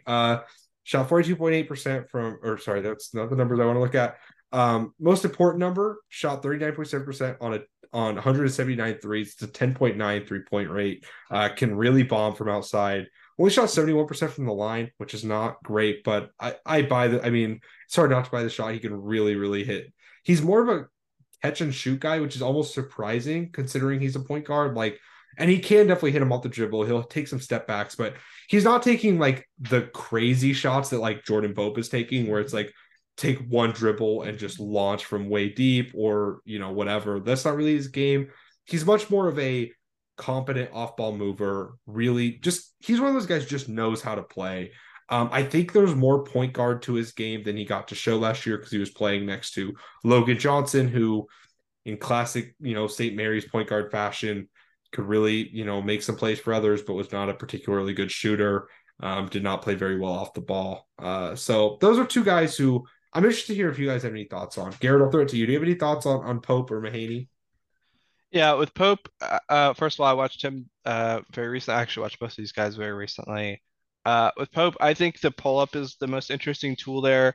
The idea that he can just get so downhill and then stop and pop, to me, is interesting. But at the same time, I don't think that he's gotten the full control over that yet. I would agree that he's generally not the type of point guard prospect, particularly backup point guard prospect I would go for. But I just really think that we're talking about having a prevailing skill. I think that would be a prevailing skill that could translate and be very interesting, you know, with so much less on-ball creation expected of backup point guards these days in the NBA. I think that there's a potential for him to fit a role there. I do think he's shorter than his 6'2" listed height, but maybe the weight is accurate. But I think of like him versus like Houston Millett at Pepperdine as a more successful version of the same thing, where you really are banking on the pull-up game, but he's just got a better frame to do it, better frame to like ward off a guy off the bounce and a much faster downhill. But again, yeah, I think he's like a late second rounder in an ideal scenario for now. And maybe he becomes more down the line. I mean, he was only a freshman at Oregon State, a bad context, so we'll see. I'm also pretty high on Aidan Mahaney. I think to me, what struck me on, I watched quite a bit of his AAU tape recently, trying to wonder how much different it was than it was at St. Mary's. And you were talking about the on-ball creation. I think he has a lot of potential as a passer and actually has some really, really smart feeds that he wasn't consistently put in opportunities to like be creative in at St. Mary's. It felt like most of the time at St. Mary's, his creativity came more off ball in relocations and being ready off the catch to beat guys rather than trying to create for others. Like you kind of touched on it. Well, it just wasn't his role. So I'm really interested in seeing more of that this year. And yeah, I think it's so interesting how often he gets open as an off ball 3-point shooter, considering that he is number 1, 2, and 3 on St. Mary's scouting report as a shooter. Part of that is just terrible WCC defense. Some of it is just that he's just a really, really smart player, so crafty. And I love the way he puts guys on his hip off the bounce. It makes up for some of the lack of athleticism, or maybe not lack of athleticism, but not the athleticism that you want as an NBA prospect. Just the inherent knowledge of how to put guys on your hip and create advantages for yourself is there already. So very excited with him. Think he's more of a prospect than he's talked about. And I don't know. I don't know how high he'll end up on my board eventually, but I mean, I think he's got way more potential than it's talked about. He's the type of guy who I have to be careful to not like get too high on him because I was early on the like train. Like I can definitely, I'll admit, like I have no problems admitting, like I've done that in the past where I've like, because I'm early on a guy, like I get too high on them, even if they're not an archetype I actually like that much. Like I still like at a certain point, like I still don't know how much like high end starter upside there is for Mahaney. He does still kind of profile more as a backup point guard, and like, you know, like I think he could be a very good backup. He could probably start on some teams, but like, you know, I think no matter what, like I need to be sure to not get too high, but he's very fun to watch. And he's another guy who I wouldn't be surprised if like he's one of the best players in the country sooner or later. And, you know, I think he can kind of be what I hoped Nolan Hickman would be as a sophomore, and that would be pretty great. Coop? I am going to be honest. I did not pay that much attention to Oregon State hoops. Shame on me. I'll be the bad guy here. But no, yeah, Tyler Bilodeau thoughts or what? Dude, that's the name generator in your head is going crazy today. I just watched Oregon State and I have no idea who you're talking about. 6'10" white guy went to Kymany, and my brother played against him in high school.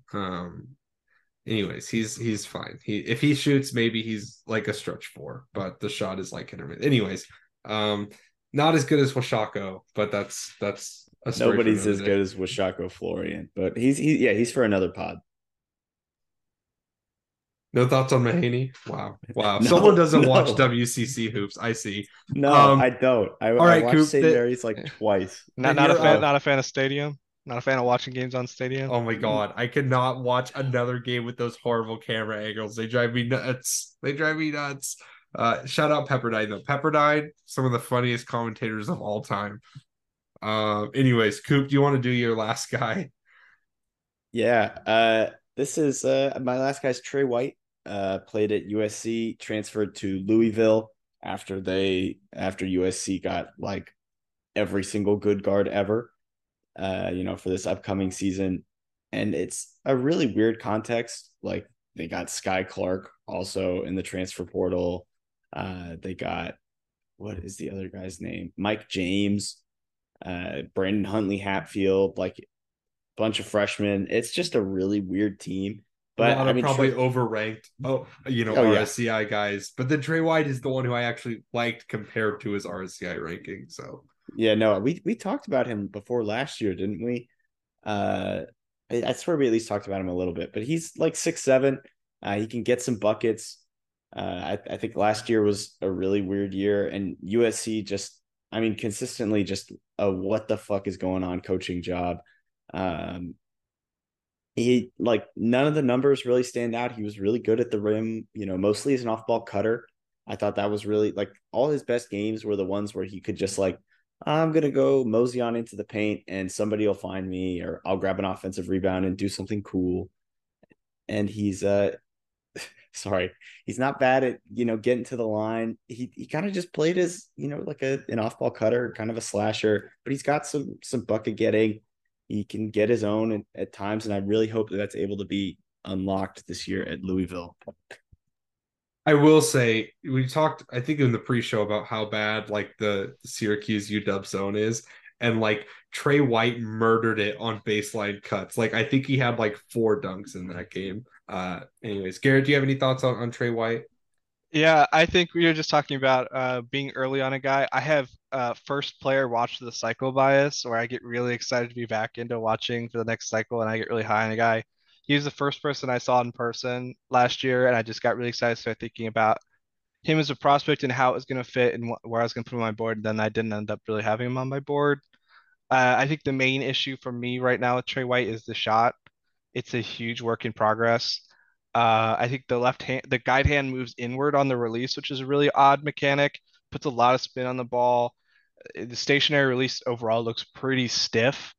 In shoot-arounds, when I watched him, he missed almost every shot.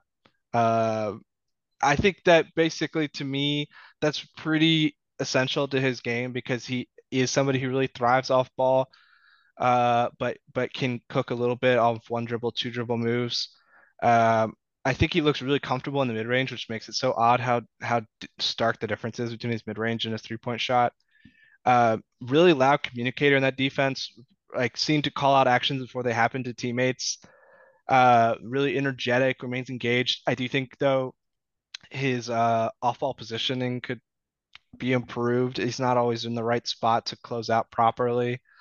But to me, he's a guy who can get really hot in a minute and just take over games for USC, which is really interesting. And that's those are the kind of moments that make you think about him as a prospect. Just finds ways to create for himself, very creative inside the arc. To me, I think it's another if he shoots guy. I need to see shooting progression. You do get a little concerned when a guy commits to a school like Louisville from USC, a not great context to a pretty bad context. I think Louisville, while they're going to be way more talented this year, it's kind of a Florida problem where it's a newish coach bringing in a lot of new faces to a team that was already dysfunctional. It's going to be interesting to see how everything falls into place there. And hopefully he isn't kind of like a third option like he was at USC at times, when his talent kind of demands being a little bit higher in the pecking order. What I will say, 2 things. One, Louisville, not to get too into detail, but the personalities there are going to be a mess too. It's just, like I said, I'm not going to like get too much into it, but that'll be, there could be documentary story down the line. But I will say that I wonder if USC kind of pushed him out a little bit, right? They obviously got Collier. They had Kobe Johnson, who was going to be above him in the pecking order. And then they grab Bronny James, who they want to start probably. Bo Yelis comes back. Okay, all of a sudden there's probably not a starting spot for Tre White because they're definitely not going to not start a big. Bronny, obviously things have went differently now, but they also went out and got like a DJ Rodman in the portal, who I wouldn't say is better than Tre White by any means, but, can fill in for him competently and, now might start now that Bronny seems like he's not going to play, which it was kind of interesting. It would have been interesting to see Bronny play at the three. I actually think that's what they were going to go for, was going to be a three-guard unit. A lot of people didn't agree with me on that. They thought they would start DJ Rodman instead, but I was pretty confident that they were going to go with Bronny at the three. Anyways, Garrett, do you kind of want to, round us out here, go for your last guy, give us your thoughts on Tristan Da Silva, one of my favorite players? Yeah, I think we're kind of stretching the idea of a guard here by putting Da Silva here, but to me, he's like a great wing player. So I like talking about him in this context because it's a lot of the skills that overlap with some of the other prospects we're talking about. I've been intrigued with Tristan Da Silva as a prospect since his freshman year. Honestly, I something about the way he played and his composure as a freshman had me tracking him all throughout college. And I think last year was the first year where he really reached the point where you could talk about him as a draftable guy. To me, his skill level has grown so much in these 3 years. And what stands out today is the shot making ability. He's a 3-level scorer at 6'9", incredible efficiency. I think maybe you had the efficiency numbers pulled up here. But he has a diverse scoring bag at each level. He can score off pin downs. This is a 6'9" player we're talking about. Scores off pin downs, catch and shoot. He has a pull-up game that he can get to from a number of quick dribble moves, one dribble, two dribble moves. He can drive a little bit. I don't think it's necessarily strength, but he can do it at 6'9". And then inside, he's kind of a finesse post player. I think you can see that he's learned quite a bit from his older brother, Oscar Da Silva, who you might remember from Stanford, now plays for Barcelona. Definitely can beat you off some really nifty moves inside, even though he's maybe doesn't have the strength to be a true big as a post player.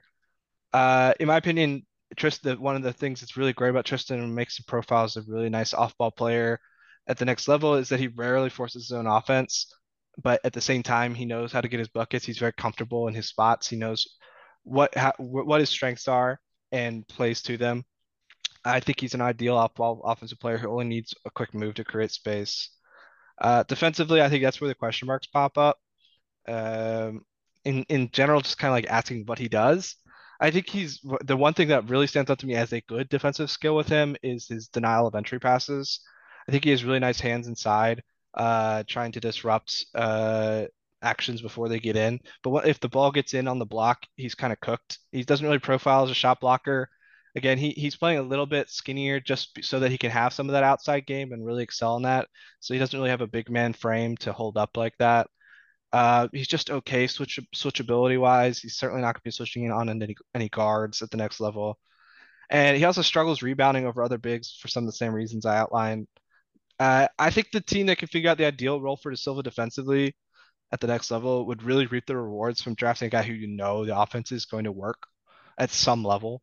Not only from an efficiency standpoint, but from the number of looks he can shoot from. I think of like a Hunter Tyson last year as a guy who got really underrated because nothing he did was extremely flashy, but just the number of different ways that Hunter Tyson can score, and then he holds up defensively. I think Da Silva maybe doesn't hold up as well defensively, but has even more to his bag offensively than Hunter Tyson. I just really think of him as a great wing role player at the next level. I would have taken him in the first round last year. I don't think that's a common take. I'm a huge fan of his. And if he doesn't work in the NBA, he's going to be a star in Europe, just like his brother is a great player for Barcelona. He is the type of player who I think, I hope the team that drafts him is good and competent, because then he'll stick in the league. But if not, then he'll just go to Europe. And even if he'll be good enough to come back to the NBA, he'll just stay in Europe because... I'm with you. He's like a borderline first round type for me. You asked for some stats: 62.2% at the rim, 46.4% on 140 long twos, 75.5% from the line, 39.4% on 137 threes last year. what I like most about Da Silva is that I feel like he's improved and added to his game every year. Obviously, he took a big jump from limited minutes as a freshman to, you know, a really good start every game sophomore. But, you know, he kind of had issues as a sophomore. I thought the defensive technique was pretty rough, and while it's still not great and he's not a great athlete, I thought he improved a lot in terms of, you know, his ability to use his length, you know, how he can kind of get up on the perimeter and more aggressive switches. He had to play the five a lot for Colorado last year. And I think, while I don't think Eddie Lampkin is particularly good, Da Silva being able to actually play the four a lot is going to help him on both ends. I think that, you know, Colorado's going to have a lot of attention this year with Cody Williams, young brother Jalen Williams, of course, top 10 recruit, with Da Silva now, with KJ Simpson. Even Lampkin is probably going to have some overseas attention. I think there's a chance that Da Silva is the best player on that team and that he kind of works his way into, you know, a top 30-ish conversation, at least for us. Coop, have you seen any Da Silva, or is this just, are we just blowing your mind with a 6'9" versatile offensive wing? No, I love Da Silva. I really liked him, not this last year, but his sophomore year especially. I didn't watch a ton of Colorado this year. Not going to say that I'm like the Da Silva expert, but y'all are like low-key convincing me that I need to go watch some Colorado from this year. Maybe I'll watch their WSU games. Maybe that'll be my treat for myself tomorrow. But I really liked him the year before. He's just funky. He's big. He can do a lot of different stuff. You know, genuinely smooth. You know, if the shots is real as, you know, the numbers at least semi make it look this year, I mean, he rocks. And he is someone who I need to declare. So sorry, I need to stall. I need to make sure. Yeah, I need him to declare so I can put him on my all handsome team this year. So love Tristan Da Silva. Hope that he makes it out to the league this year. Yeah. Go ahead, Garrett. I'll go a step further than you, Bryce, on your take of him maybe being better than Cody Williams. I'm going to go and say that all the scouts are going to arrive at Colorado this year expecting Cody Williams to be the guy they walk away with as the high grade, and it'll be Da Silva for sure. That's the better prospect when all's said and done. Yeah, that's my hot take from the pod. Williams is super raw. Like, he's very, I don't know what NBA teams are expecting from him as a freshman, but hopefully it's not like efficiency, because he's just really, there's some things to like there. I wish he was a better handler. Like I feel like a lot of his sell would be a lot nicer if I bought the handle as being as slinky as he looks. This is one of those rare times where the older brother who was like a 2-star recruit out of high school is like comfortably a better prospect than the top 10 recruit younger brother, which is not something you see every day. But that's all we got, guys. Here's 16, because I did 2 to start. 16 underrated kind of returners to look for. Love to hear from y'all, like who you think you know, interests you guys and whatnot, and you know, who out of this list or who did we leave off that you really like. Garrett, again, we cannot thank you enough, and you know, the floor is yours. Plug yourself, let people know where they could find all your great work. Yeah, my Twitter is @halfawaketakes. Give me a follow if you want to talk draft. This is one of the most fun podcasts you could be on, so it's been so fun doing this. Looking forward to doing another one back to back here. Yeah, absolutely. Garrett and I mean, we do a ton of stuff together now. We're in a mock draft thing. Mock draft is not the right word. I don't even know what you call it. Fantasy draft. We're like bidding on players and we have a salary cap. I'm going to get cooked because I'm horrible at stuff like this. But Garrett's become one of my better Twitter friends. I think he's one of the foremost basketball thinkers I know on Twitter right now. So definitely give him a follow. Definitely follow his stuff. Obviously, Coop is great, as always. Foremost basketball genius, we'll see. Foremost handsome thinker, I mean, watching you get schooled on Chetty Osman, you've lost a step. You've lost a step. Dude, I did. It's without my hair, man. I felt hair envy. That one pic. That was that Charlie that posted that. It's like he literally looks like you, like he dresses like you, and looks like I'm like, oh my god, like I'm gonna Coop hate on this man. This is dude, that was crazy. I was like, they picked the worst possible Chetty picture for the fucking the thing is thing, okay. Man. The thing is that like Chetty looks bad when he's playing, right? Like he is not making any all handsome teams when he's playing because like he looks awful when his hair's all sweaty. But his hair's like nice and done up. Like I can appreciate that as a guy who usually has medium-ish length hair. I look like shit whenever I play. My hair, like I look like I'm playing in the 70s. That's why I play with the headband. Or when my hair gets long enough, I will occasionally put it up in a bun. And who put the bun? Oh, on. Dude, I used to not even a bun's not even the right word. I put it into like a little pigtail. Like, yeah, it's the little one in the back. Yeah. See now that I'm overweight, when I work out and I sweat, I look like a sweaty mess. But when I was younger and I was an athlete, like an actual athlete back in the day, for some reason, I just never sweat. My hair looked exactly the same, starter game, after game. It was a skill. It was a skill, man. That's incredible. No, that's like... I don't have it anymore. And look at my hair. I have hair that looks like it would be like a sweaty mess by the end of a game, but nope. No, that's... Mine would get so bad. That's... And like, I always got made fun of for wearing the headband because like no one else. I started wearing a headband back when it was still corny to wear a headband before Joe Ingles made it cool. All right, Joe Ingles was not the guy who made it. Joe Ingles was absolutely the guy who made it. Joe Ingles hasn't made anything cool outside of Australia. Well, hey, that's a legend down there. He made being a white boy cool, so he gets a lot of respect. He's underrated. His nickname is Jingles, man. Oh my god. One of my favorite. Bryce's favorite player. Like I legitimately, not even joking, one of my favorite all-time players. Like he's fun, man. Hey, I'll never forget the series where he cooked Paul George.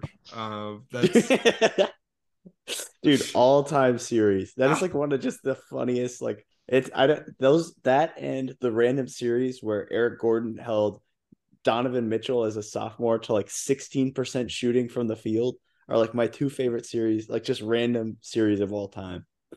Just craziness. See, the one that kills me, it will forever be the Nuggets one in the bubble where we would have swept them if in the first game Donovan Mitchell didn't get called for an 8-second violation because he stood behind half court trying to call a play and turn the ball over. Yeah. Anyways, Garrett, this was great. I will tag all his stuff below, so if you're too lazy to look it up on Twitter, you can just go click things. For Coop, at @Ali_Coop. I'm at Bryce Hendrick 14, excuse me. It's been the Upside Swings NBA podcast. Give us a like, rating, review, all that fun stuff. Follow us. We hope later ceiling. Thank you.